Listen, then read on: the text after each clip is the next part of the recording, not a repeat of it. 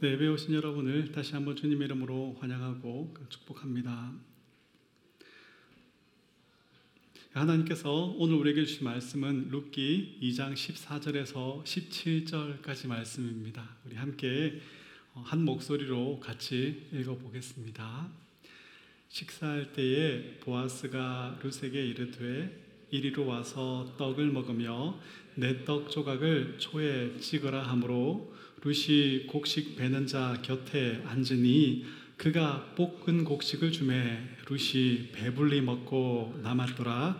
룻이 이삭을 주우러 일어날 때에 보아스가 자기 소년들에게 명령하여 이르되 그에게 곡식 단 사이에서 죽게 하고 책망하지 말며 또 그를 위하여 곡식 다발에서 조금씩 뽑아버려서 그에게 죽게 하고 꾸짖지 말라 하니라 룻이 밭에서 저녁까지 죽고 그 주운 것을 떠니 보리가 한 해바쯤 되는지라 아멘.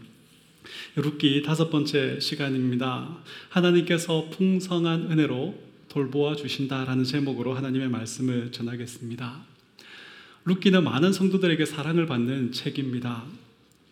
비천한 신분의 여인과 높은 신분의 남자의 드라마 같은 사랑 이야기이기 때문입니다. 그러나 루키가 담고 있는 내용이 단순히 신분의 차이를 극복한 사랑 이야기일 뿐이라면 하나님의 말씀, 성경이라고 할 수는 없을 것입니다. 우리는 루키를 통해서 하나님께서 자기를 어떤 분으로 우리에게 알려주시는지, 하나님 당신의 구원 계획을 어떻게 우리에게 설명해 주시는지를 배워야 합니다. 오늘 본문을 통해서 하나님은 자신을 어떤 분으로 우리에게 알려주십니까? 첫째, 하나님은 자기를 찾는 자들에게 구원의 은혜를 베푸시는 분이십니다. 나오미의 가정은 베들레헴에서 살고 있었습니다. 베들레헴은 떡집이라는 이름처럼 하나님의 돌보심으로 풍성한 양식이 있는 곳이었습니다. 그런데 베들레헴에 흉년이 들었습니다. 하나님의 언약의 백성들이 구원의 은혜를 베푸신 하나님을 버렸기 때문입니다. 성경 전체의 흐름 속에서 이 룻기를 한번 생각해 보십시오. 창세기에서는 하나님의 창조 기사가 나옵니다. 하나님은 에덴 동산에 아담과 하와가 영원한 행복과 안식을 누릴 수 있도록 모든 필요를 공급하십니다. 그리고 선악을 알게 하는 나무를 그 동산 중앙에 두시고 먹지 말라, 먹으면 반드시 죽으리라 말씀하셨습니다. 선악을 알게 하는 나무는 인간을 타락시켜서 지옥에 던지시기 위해 두신 것이 아니라 하나님의 말씀의 순종함을 통해서 하나님 베풀어 놓으신 이 모든 좋은 것들을 풍성히 영원히 누리도록 두신 것입니다. 피조물인 우리의 기쁨과 행복은 창조주 하나님과 바른 관계 속에서만 그 하나님께 순종함 속에서만 누릴 수 있다는 것을 가르쳐 주시기 위해서 나무를 두신 것입니다. 그런데 아담과 하와가 마귀의 말을 듣고 선악을 알게 하는 나무의 열매를 먹었습니다. 에덴 동산에서 쫓겨나 버렸고 하나님 안에서 누리던 모든 기쁨과 즐거움과 안식이 또 사라져 버렸습니다. 하나님께 반역하여 하나님과 원수가 되어버린 인간은 이 세상에서 남들보다 더 많이 가진 것으로 자신의 욕심과 욕망을 채우는 것으로 기쁨과 행복을 얻어내려 하기 시작했습니다. 하나님으로부터 오는 모든 좋은 것들이 끊어져 버렸기 때문에 자기의 행복과 즐거움을 자기의 힘으로 만들어내야만 하는 그런 처지가 되어버린 것이죠. 남의 것을 빼앗아서라도 나의 힘을 키우고 행복해지려는 그런 삶을 살게 되었습니다. 비교, 경쟁, 미움과 다툼과 전쟁과 살인을 저지르게 되었죠. 하나님과 원수된 인간은 이 세상에서 자기의 힘을 키우고 이 세상의 것으로 자기의 만족과 즐거움을 얻어내기 위해 온 힘을 쏟느라 참된 하나님, 참된 복과 즐거움을 주시는 하나님으로부터 더 멀어져 버렸습니다. 영원한 사망에 던져지게 되었는데도 자기를 기다리고 있는 하나님의 심판과 형벌에 대해서는 아무런 관심조차 가지지 않게 되어버렸습니다. 가인을 보십시오. 동생을 돌로 쳐 죽인 후에 하나님이 찾아오시니까 뭐라고 말합니까? 하나님, 나는 하나님 떠나서 나만의 성을 쌓고 내 마음대로 살고 싶습니다. 그렇게 요구를 합니다. 자신의 영혼에 대해서 관심을 가졌더라면 이렇게 요구할 수가 없는 거예요. 하나님의 긍휼과 은혜를 구했겠죠.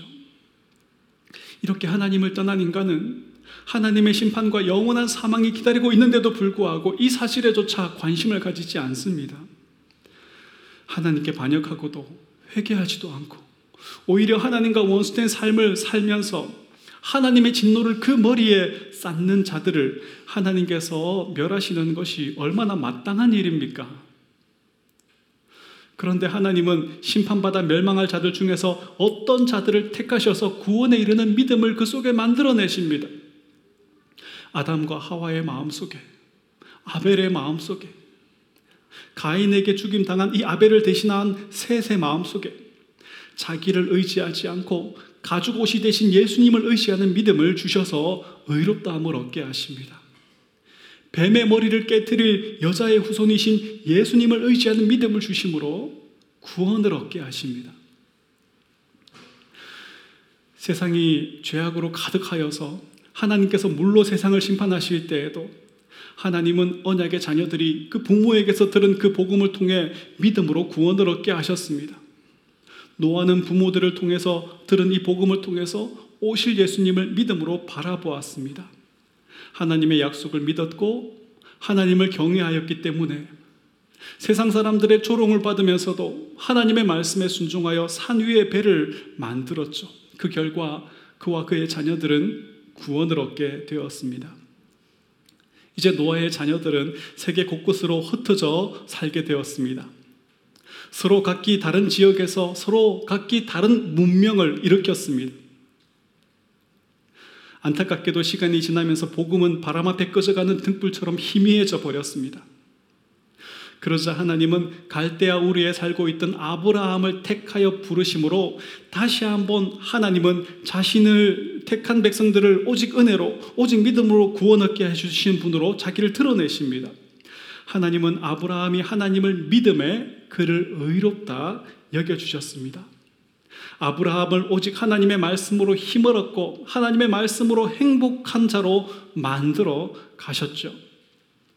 이 언약의 자녀들은 아브라함을 통해서 이삭으로, 이삭을 통해서 야곱으로, 야곱을 통해서 열두 지파로 확산됩니다. 다윗이 열두 지파의 왕으로 세워짐을 통해서 왕국으로 발전하게 되죠. 이 과정에서 요셉 때문에 애굽에 정착하여 살게 된 이스라엘은 시간이 지나면서 애굽의 왕 바로의 근심거리가 되어버리고 참혹한 노예 생활을 겪게 됩니다. 하나님은 모세를 통하여 애굽과 바로, 바로 왕의 손에서 그의 백성 이스라엘을 구원하셔서 광야를 지나 가나안 땅으로 들어가게 하십니다. 그 내용이 출애굽기, 레위기, 민수기, 신명기의 내용이죠.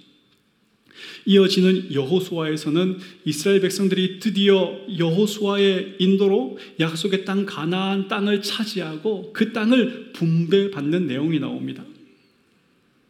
그렇다면 그 다음 등장하는 사사기와 룻기는 어떤 내용이 나와야 합니까? 이스라엘이 구원의 하나님을 사랑하고 그 하나님께 순종함으로 가나안 땅에서의 이 축복을 마음껏 누리는 내용이 나와야 하는 거예요. 그런데 사사시대의 이스라엘은 하나님의 말씀에 순종함보다 자기의 욕심과 욕망을 채우는 것을 더 큰 기쁨과 행복으로 삼기 시작했습니다. 하나님보다 가나안 사람들이 섬기던 그 농사의 신이 자기들에게 풍요와 부유함을 가져다 줄 것으로 여겼습니다. 하나님께 돌려야 할 감사와 영광을 그 우상에게 돌리기 시작했습니다. 왕이신 하나님을 마음에서 몰아내 버리고 자기가 왕이 되어 버린 삶, 자기의 마음대로 살아가는 삶이 시작되었습니다. 그 결과 가장 풍성한 은혜를 누려야 했을 이 사사 시대가 가장 어두움의 시기, 비극의 시기, 실패의 시기가 되어버리고 말았습니다. 이 사실을 룻기 1장에서는 흉년을 만난 아비멜렉의 가정이 베들레헴을 버리고 모압 땅을 향하여 간 것을 통해 잘 보여주고 있습니다. 참된 복과 즐거움과 안식을 주시는 하나님을 버리고 돈과 성공과 형통을 쫓아 모압으로 갔던 이 아비멜렉과 나오미의 가정은 모든 것을 잃어버린 비참한 상태에 놓이게 되죠. 이 아비멜렉의 가정을 통해서 하나님은 하나님을 떠난 이스라엘의 현재의 모습과 미래의 모습을 보여주고 있습니다. 하나님을 떠난 인생은 나오미, 즉 행복과 기쁨이 아닙니다. 마라, 쓰라림, 괴로움입니다. 그러나 하나님은 하나님을 떠나서는 행복할 수 없음을 깨닫고 다시 하나님의 날개 그늘 아래 돌아온 나오미에게 이전의 슬픔과 아픔을 다 잊어버릴 만큼 큰 은혜를 베풀어 주십니다. 마라가 되어버린 나오미를 다시 나오미 되게 하시죠. 또한 하나님은 가족과 친척과 우상과 모압에서 사랑하고 의지하던 모든 것들을 다 버리고 하나님 한 분 의지하고 붙든 룻에게 은혜를 베푸시고 그의 삶을 책임져 주십니다. 여러분 하나님은 자기를 찾는 자들에게 구원의 은혜를 베푸시는 분이십니다. 할렐루야. 자기를 찾는 자들의 삶을 은혜로 돌보시며 책임져 주시는 분이십니다. 할렐루야. 어려움이 생길 때마다 자꾸 엉뚱한 곳에 기웃거리지 말고요. 이 회복의 은혜를 부으시는 하나님을 구원의 은혜를 베푸시는 이 살아계신 하나님을 의지하고 붙드는 복된 삶이 시작되기를 주님의 이름으로 축복합니다. 둘째 하나님은 자기를 경외하는 자들을 예수 그리스도의 장성한 분량까지 자라게 하십니다. 이 나오미가 모압 며느리 룻을 데리고 베들레헴으로 돌아왔습니다. 모든 것을 뒤로하고 하나님의 얼굴, 하나님의 은혜를 의지하여 베들레헴으로 왔습니다. 그런데 베들레헴에 돌아온 나오미와 이 룻의 삶은 여전히 힘들고 여전히 괴롭습니다. 사람들은 모이기만 하면 나오미와 룻에 대해서 이야기합니다. 누군가 나에 대해서 자꾸 이야기한다는 것이 얼마나 큰 스트레스입니까? 차라리 그냥 모압에 머물러 있었더라면 이런 부끄러움은 당하지 않았을 것입니다. 하나님께서 이 부끄러움과 괴로움 속에 살아가고 있는 나오미와 룻을 어떻게 회복시키십니까? 보아스를 통해서 그들의 명예를 회복시키시고 그들의 삶을 돌보아 주십니다. 보아스는 어떤 사람입니까? 하나님을 경외하였기 때문에 하나님의 말씀을 그의 삶에 녹여내는 순종의 사람이었습니다. 보아스는 첫 등장부터 아름답습니다. 우리 룻기 2장 4절을 같이 한번 읽어볼까요? 시작. 마침 보아스가 베들레헴에서부터 와서 배는 자들에게 이르되 여호와께서 너희와 함께 하시기를 원하노라 하니 그들이 대답하되 여호와께서 당신에게 복 주시기를 원하나이다 하니라 아멘. 보아스는 자신의 밭의 일꾼들에게 이렇게 인사합니다. 여호와께서 너희와 함께 하시기를 원하노라. 자신의 밭에서 일하는 일꾼들을 하찮게 여기고 무시하지 않습니다. 자기의 이익에만 눈이 멀어서 보자마자 야 놀지 말고 열심히 일해 이렇게 하지 않습니다. 일꾼들에게 종들에게 하나님의 축복을 빕니다. 여호와께서 너희와 함께 하시기를 원하노라. 종들이 어떻게 인사합니까? 여호와께서 당신에게 복 주시기를 원하나이다. 일꾼들도 보아스에게 하나님의 복을 빕니다. 대부분의 일꾼들은 주인에 대한 원망과 불평을 가지고 있죠. 수고한 만큼의 대가를 받지 못하고 있다라고 여기기 때문이죠. 그래서 뒤에서 주인을 욕하고 막 자기에게 주어진 일에 최선을 다하지 않는 경우도 있죠. 그런데 보아스의 일꾼들은 마음을 다해서 보아스에게 복을 빕니다. 보아스가 더 많은 곡식과 재물을 쌓아두고 그것으로 만족과 즐거움을 얻어, 얻어 내기 위해서 막 종들을 압제하는 그런 주인이 아니었기 때문입니다. 보아스는 더 많은 곡식이 거두어진다 해도 하나님의 말씀에 순종해서 일꾼들과 그의 가족들뿐 아니라 더 많은 가난한 사람들을 돌보고 섬기는 일에 힘쓸 것입니다. 이 사실을 잘 알고 있었기 때문에 마음껏 주인인 보아스를 축복하는 거예요. 여호와께서 당신에게 복 주시기를 원합니다. 여러분 보아스는 얼마, 얼마든지 자신의 힘과 지위를 이용해서 일꾼들을 쥐어짜서 밭에 나달의 곡식을 주우러 온 사람들을 막 쫓아내면서 자신의 소출을 늘릴 수도 있었어요. 예수님께서 비유로 드셨던 어리석은 부자처럼 더 큰 창고를 지으면서 곡식을 쌓아놓고 여러 해 동안 먹을 것을 내가 쌓아놓았으니 이제는 평안히 먹고 놀자 이렇게 할 수도 있었어요. 그랬다면 일꾼들과 주변 사람들이 마음을 다해서 하나님의 복을 비는 이런 사람이 되지는 못했을 것입니다. 이 종들의 축복을 통해서 보아스가 하나님을 사랑하고 하나님을 경외하는 자라는 사실을 알 수가 있습니다. 하나님의 말씀을 묵상하고 그 말씀을 그 삶에서 녹여내는 일에 힘을 쏟았던 자임을 알 수가 있습니다. 성경은 이런 사람을 시냇가에 심은 나무처럼 철을 따라서 과일을 맺는 복된 사람이라고 말하죠. 우리는 이렇게 자기의 이익이나 유익을 위해 살지 않고 하나님을 사랑하고 하나님의 말씀에 순종하는 삶을 복으로 여기고 다른 사람을 사랑하며 섬기며 살아가는 이 보아스를 통해서 예수님의 모습을 볼 수가 있습니다. 또한 이방 여인 룻을 대하는 보아스의 태도를 통해서도 우리는 예수님의 모습을 볼 수가 있습니다. 보아스는 종들에게 모든 것을 버리고 하나님의 옷자락을 붙든 이 룻의 이야기를 들었습니다. 어떻게 시어머니를 사랑하고 섬기고 있는지도 들었습니다. 아침부터 쉬지 않고 저녁까지 열심히 일하고 있다라는 사실도 들었습니다. 이 여인에게 은혜와 긍휼을 베푸는 것이 하나님 기뻐하시는 일이라는 마음이 그에게 생겼습니다. 그리고 그 마음에 순종하였습니다. 룻을 불러서 이렇게 이야기합니다. 2장 8절에서 9절입니다. 같이 읽어볼까요? 자, 시작. 보아스가 룻에게 이르되 내 딸아 들으라 이삭을 주우러 다른 밭에 가지 말며 여기서 떠나지 말고 나의 소녀들과 함께 있으라 그들이 베는 밭을 보고 그들을 따르라 내가 그 소년들에게 명령하여 너를 건드리지 말라 하였느니라 목이 마르거든 그릇에 가서 소년들이 길어온 것을 마실지니라 하는지라 다른 밭에 가지 말고 여기서 이삭을 주우라 말합니다. 지난번에 설명드린 것처럼 어, 다른 밭은 안전하지 않기 때문입니다. 곡식을 줍는 여인들을 희롱하고 겁탈하는 일들이 종종 일어났기 때문이죠. 물도 일꾼들이 떠온 물을 마시라고 말합니다. 이삭을 베는 일꾼들에게 이 여인을 건들지 말라 주의를 줍니다. 오늘 본문 14절을 보면 보아스는 룻을 자신의 식탁으로 초대합니다. 같이 읽어볼까요? 시작.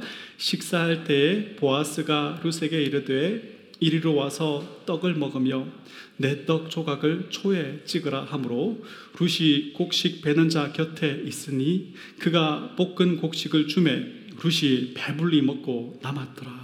아멘. 예, 밥 먹을 기회가 있으면 체면 차리지 말고 이렇게 배불리 먹어야 합니다. 15절과 16절에서 종들에게 이렇게 명령합니다. 같이 읽어볼까요? 시작. 루시 이삭을 주우러 일어날 때에 보아스가 자기 소년들에게 명령하여 이르되 그에게 곡식단 사이에서 죽게 하고 책망하지 말며 또 그를 위하여 곡식 다발에서 조금씩 뽑아버려서 그에게 죽게 하고 꾸짖지 말라 하니라. 곡식을 베는 곳마다 이 곡식단을 쌓아놓고 묶어놓는 곳에 더 많은 이삭이 떨어져 있습니다.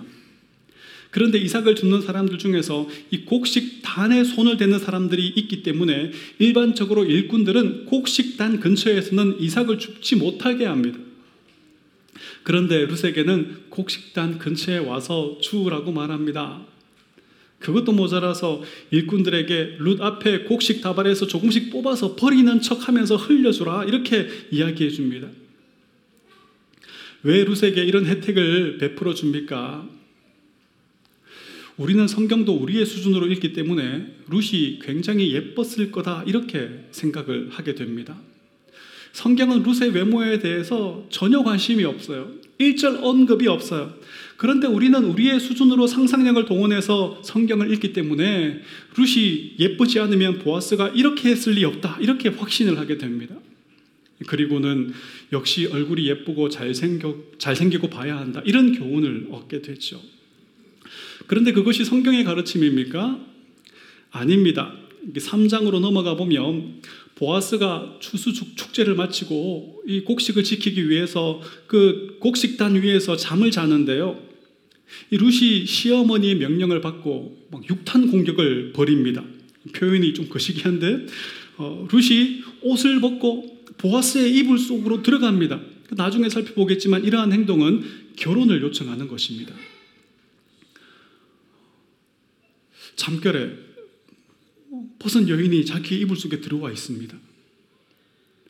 그런데도 이 보아스는 육신의 정욕대로 가볍게 행동하지 않습니다. 모든 합법적인 절차를 거치고 이 룻을 자신의 아내로 맞이하기 전까지 인내하고 절제하면서 룻을 배려해 줍니다. 곡식을 주어서 약속의 표시거든요. 곡식을 주어서 집으로 돌려보냅니다. 내가 모든 절차를 마치고 너를 나의 아내로 삼겠다. 그렇게 이야기를 해주죠. 보아스가 하나님을 사랑하고 경외하였기 때문에 룻에게 지금 순수한 은혜를 베풀고 있다는 증거입니다. 어떻게 룻을 어, 막 마음에 사로잡아서 뭐 저 여자를 내가 어떻게 해보겠다 이런 마음으로 호의를 베푼 게 아니었던 거예요. 멋있지 않습니까? 이런 남자가 되어야 합니다. 여성들은 이런 남자를 만나야 합니다. 못 만났고 이미 결혼했으면 어쩔 수 없어요. 그냥 같이 잘 버텨내시기 바랍니다. 많은 청년들이 결혼 전에 이성교제를 하면서 성적인 유혹을 받습니다. 요즘 시대는 결혼 전에 성관계를 가지는 것을 자연스러운 일로 여기죠. 이것을 잘못된 것이라고 말하면 꼰대 취급을 받습니다. 너무 지나치게 보수적이다라는 어, 그런 취급을 받죠. 교회 안에서도 남자친구나 여자친구가 성관계를 요구하는데 내가 응해주지 않으면 이 관계가 멀어지거나 깨어지게 될 것을 염려하는 그런 청년들이 많이 있습니다. 성경은 뭐라고 말합니까? 부부가 되기 전에 성관계를 가지는 것이나 부부가 된 후에 부부가 아닌 다른 대상과 성관계를 가지는 것을 금하고 있습니다. 여러분, 우리는 우리의 소유와 함께 우리의 성을 우리의 마음대로 우리의 즐거움을 위해서 사용해도 되는 그런 자들이 아닙니다. 하나님께 순종함으로 하나님께 영광이 되도록 사용해야만 합니다. 리차드 포스트의 아주 유명한 책이 있습니다. 돈, 섹스, 권력이라는 책입니다. 그 책을 요약한 내용은 이렇습니다. 돈과 성과 권력은 하나님께서 우리에게 주신 선물과 같은 것입니다. 우리는 이것을 가지고 우리의 마음대로 사용할 것이 아니라 이러한 것을 우리에게 선물로 주신 그 하나님의 뜻을 위하여 하나님의 영광을 위해서 하나님께 순종함으로 사용할 수 있어야 한다라는 거예요. 여러분, 우리는 이 세상 사람들이 가지고 있는 그 보편적인 생각을 쫓아 살아도 되는 자들이 아니에요. 하나님의 말씀을 쫓아 살아야 하는 자들입니다. 하나님이 참된 복과 즐거움을 주시는 분이시라는 그 확실한 믿음을 가지고 그 하나님께 순종하는 삶을 살아야 하는 자들이 바로 성도된 우리인 거예요. 결혼하기 전에 혹은 결혼한 후에 부부가 아닌 상대방의 몸을 탐닉하면서 이성에게 감정 끌림을 느끼면서 그것을 사랑으로 포장하지만 그것은 결국 상대방의 몸을 통해서 자신의 욕망과 정욕을 채우려는 시도일 뿐입니다. 하나님의 뜻과 하나님의 말씀을 벗어나 자기의 욕망과 즐거움을 채우려는 것일 뿐입니다. 한번 허락해버린 몸은 활짝 열려버린 대문처럼 통제력을 잃어버리게 됩니다. 더 깊이 빠져들게 되고 더 자주 빠져들게 되어버리죠. 그러는 동안 하나님과 하나님의 말씀과는 점점 멀어지게 돼요. 절대로 함께 신앙, 신앙 안에서 함께 그리스도의 장성한 분량까지 자라나는 은혜와 이 복을 누리지 못하게 되는 거예요. 그러니 결혼을 앞둔 청년들은 절대로 오빠 믿지를 믿지 마시기 바랍니다. 그거는 믿을 만한 게 아닌 거예요. 나는 하나님만 믿는다. 이렇게 대꾸를 해줘야 합니다. 내가 책임질게. 뭘 책임져요, 도대체? 나중에 결혼할 건데 뭐 나중에 회개하면 돼. 뭐 이렇게 뻔한 말들에 쏘으면 안 되는 거예요. 결혼하기 전에 상대방이 자꾸만 몸을 요구하는데 이것 때문에 관계가 깨어진다면 차라리 깨지는 것이 낫습니다. 상대방의 말을 듣는 것보다 하나님의 말씀에 순종하는 것이 우리에게 비교할 수 없이 중요하고 복된 것이기 때문이죠. 또한 하나님의 말씀, 하나님의 뜻보다 자기의 욕심과 욕망에 사로잡혀 살아가는 사람에게는 앞으로도 기대할 것이 별로 없어요. 그 사람은 결혼한 후에도 하나님의 말씀과 하나님의 뜻을 귀하게 여기기보다는 자기의 욕심과 욕망에 끌려갈 것입니다. 그런 사람들과는 빨리 깨어지는 것이 차라리 나은 거예요. 아무튼 보아스는 이 룻의 육탄 공격에도 자기를 지켜냄을 통해서 룻을 향한 배려가 룻의 관심을 얻어내려는 수작이 아니었음을 우리에게 보여주고 있습니다. 그렇다면 추수할 때 찔끔찔끔 흘려주지 말고 그냥 막 대로 부어주면 되지 왜 굳이 흘려주는 것입니까? 룻이 다른 사람의 동정을 받는다라는 인상을 받아서 자존심이 상하지 않게 배려하는 거예요. 너에게 곡식을 제공하는 것이 내가 아니라 하나님이시다라는 것을 드러내기 위한 거예요. 왜 보아스가 루스에게만 이런 배려를 해줍니까? 다른 사람은 자신의 먹을 것만 주어가면 되지만 루스는 자신과 시어머니의 목까지 주어야 하기 때문입니다. 만약 보아스가 자신의 밭에서 룻처럼 다른 사람의 생계까지 책임져야 하는 사람이 있었다면, 남들보다 더 많이 거두어야 하는 사람이 있었다면, 룻에게 했던 것처럼 똑같이 친절과 호의를 베풀어 주었을 것입니다. 보아스는 자신의 것으로 이렇게 다른 사람을 섬기면서도 이것이 자기의 자랑이나 자기의 칭찬이 되지 않도록 주의하고 있어요. 그래서 도움을 받는 사람들이 자기에게 고마워하기보다는 하나님의 공급하심을 누리며 하나님께 감사하고 하나님을 높이도록 하는 일에 힘을 쏟고 있는 것입니다. 우리는 이러한 보아스의 모습 속에서 예수님을 봅니다. 예수님은 하나님과 영광과 능력이 동등하신 분이십니다. 하지만 하나님의 이름, 하나님의 뜻, 하나님의 나라, 하나님의 영광을 위하여 자기의 능력을 철저하게 감추시고 인간의 모습으로 이 땅에 오셨습니다. 이 땅을 사시는 동안에도 자기의 능력을 자기를 위해서 쓰지 않으시고 온전히 하나님께 순종하는 삶을 사셨습니다. 자기를 비워 종의 형체를 입으시고 십자가에 죽기까지 순종하셔서 우리 하나님의 구원 계획만 온전히 드러내셨죠. 예수님은 이 일들을 행하시면서 조금도 나의 순종과 나의 희생이 얼마나 대단한가 이런 것 드러내지 않으셨습니다. 우리로 하여금 오직 이 구원의 하나님만 높이게 하셨죠. 하나님은 온전히 하나님께 영광을 하나님의 영광을 드러내신 예수님을 기뻐하셨습니다. 이 예수님께 하늘과 땅의 모든 권세를 주시고 영광스러운 하나님의 보좌 우편에 앉게 하셨습니다. 하나님은 이 세상 마지막 날 이 예수님을 하늘과 땅의 왕으로 다시 보내실 것입니다. 그날의 사탄의 권세는 결박당하여 영원히 꺼지지 않는 불에 던져질 것입니다.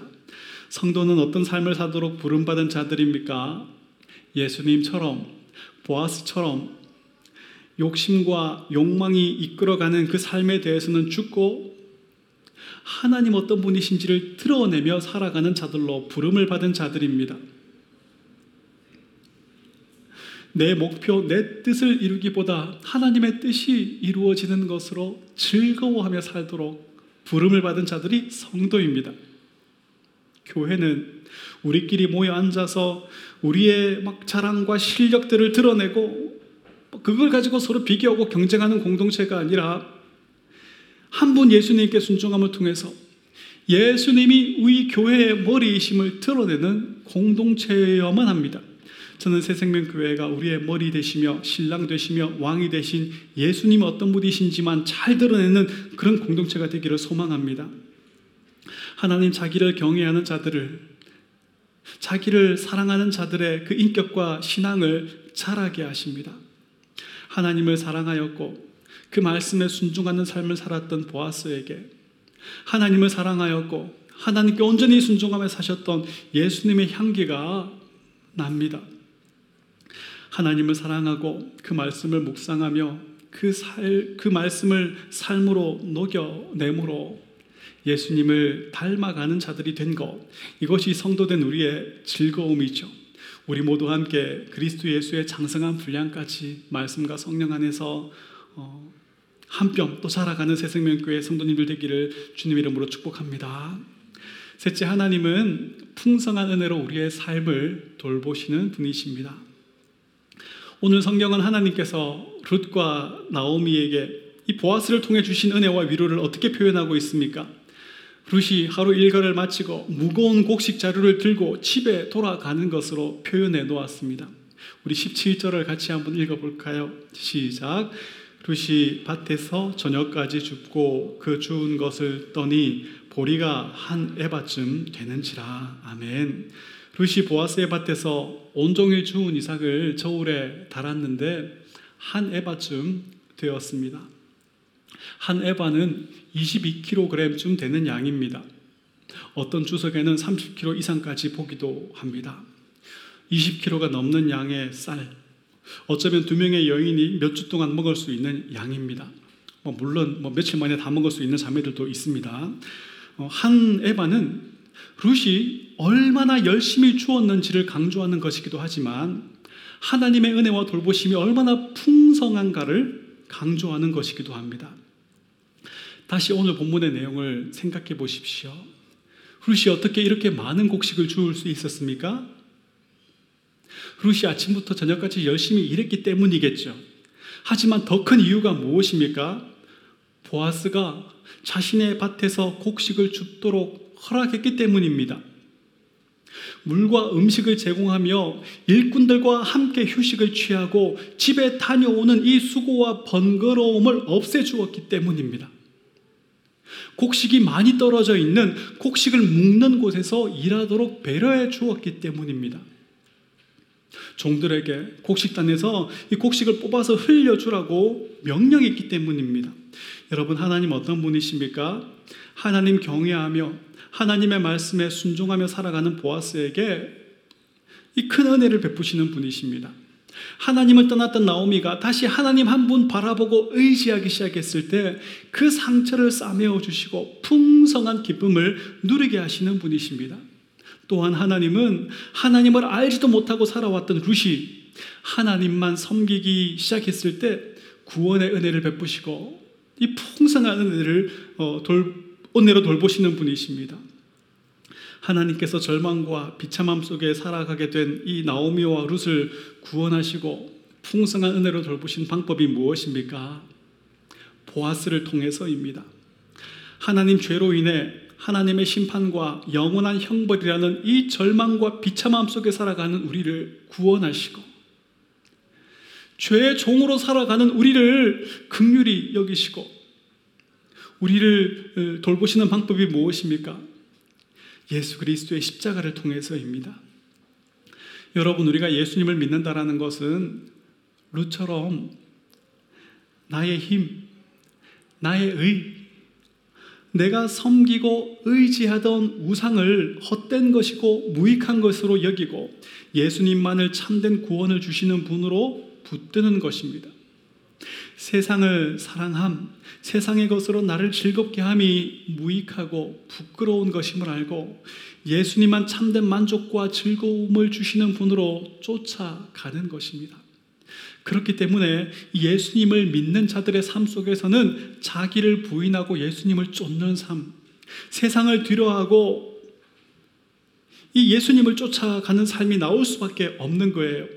하나님은 자기의 힘, 자기의 의, 우상을 의지하는 삶을 버리고 하나님의 은혜, 예수님의 십자가만 의지하는 자들을 구원하실 뿐 아니라 풍성한 은혜로 돌보십니다. 참된 복과 즐거움을 주시는 하나님의 자녀로 이 땅을 살아가게 하시죠.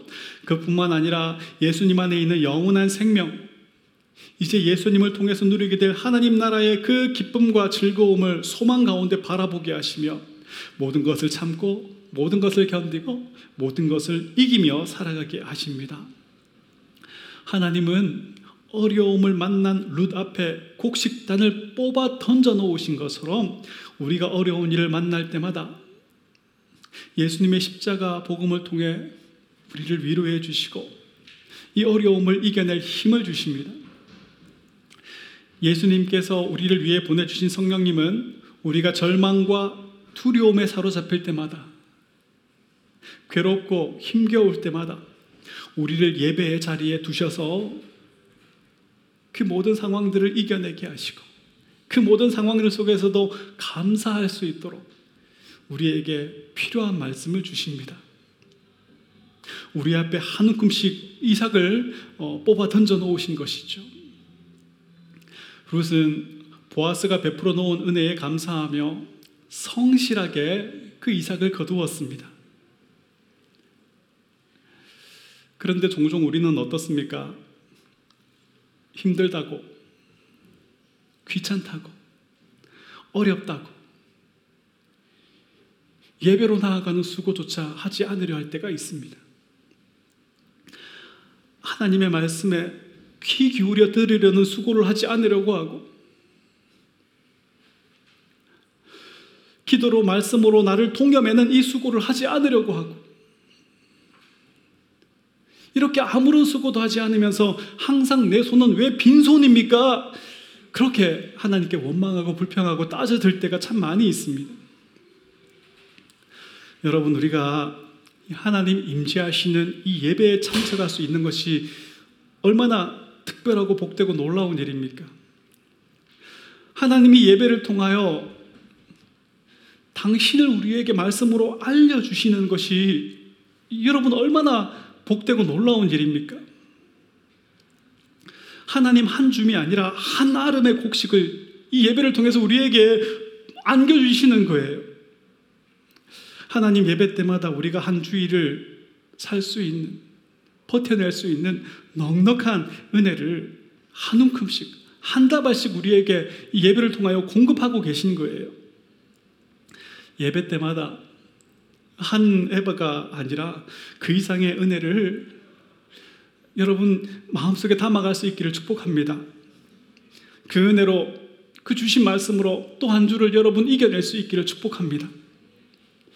우리 앞에 이 던져놓으신 이 은혜의 풍성한 것들을 성실하게 거둠으로 우리의 삶을 은혜의 풍성함으로 돌보시는 그 하나님을 예배를 통하여 만나고 그 하나님을 즐거워하고 그 하나님을 높이며 살아가는 새생명교회 모든 성도님들 되시기를 주님 이름으로 축복합니다. 말씀을 맺습니다. 하나님 자기를 찾는 자에게 구원의 은혜를 베푸시는 분이십니다. 하나님 자기를 사랑하고 경외하는 자들을 예수 그리스도의 장성한 분량으로 자라게 하시는 분이십니다. 하나님 풍성한 은혜로 우리의 삶을 책임져 주시고 돌보시는 분이십니다. 절망과 고통 속에 있던 룻과 나오미를 극률히 여기셔서 그 앞에 회복의 은혜, 위로, 축복, 그 기쁨의 단을 한 움큼씩 던져 놓으신 하나님은 우리가 어려운 일을 만날 때마다 절망과 두려움에 사로잡힐 때마다 모든 것을 포기하고 싶을 때마다 예배의 자리에 우리를 두시고 말씀과 성령으로 하나님 나라의 그 복되고 풍성한 소망으로 우리를 일으키십니다. 우리를 위로하시고 힘주시고 감사하게 하시고 온 힘을 다하여 즐거워하게 하십니다. 이 크고 놀라운 하나님을 이 시간에 만나고 한 주간의 삶을 통하여 풍성히 누려가는 여러분 될 수 있기를 주님 이름으로 축복합니다. 우리 함께 찬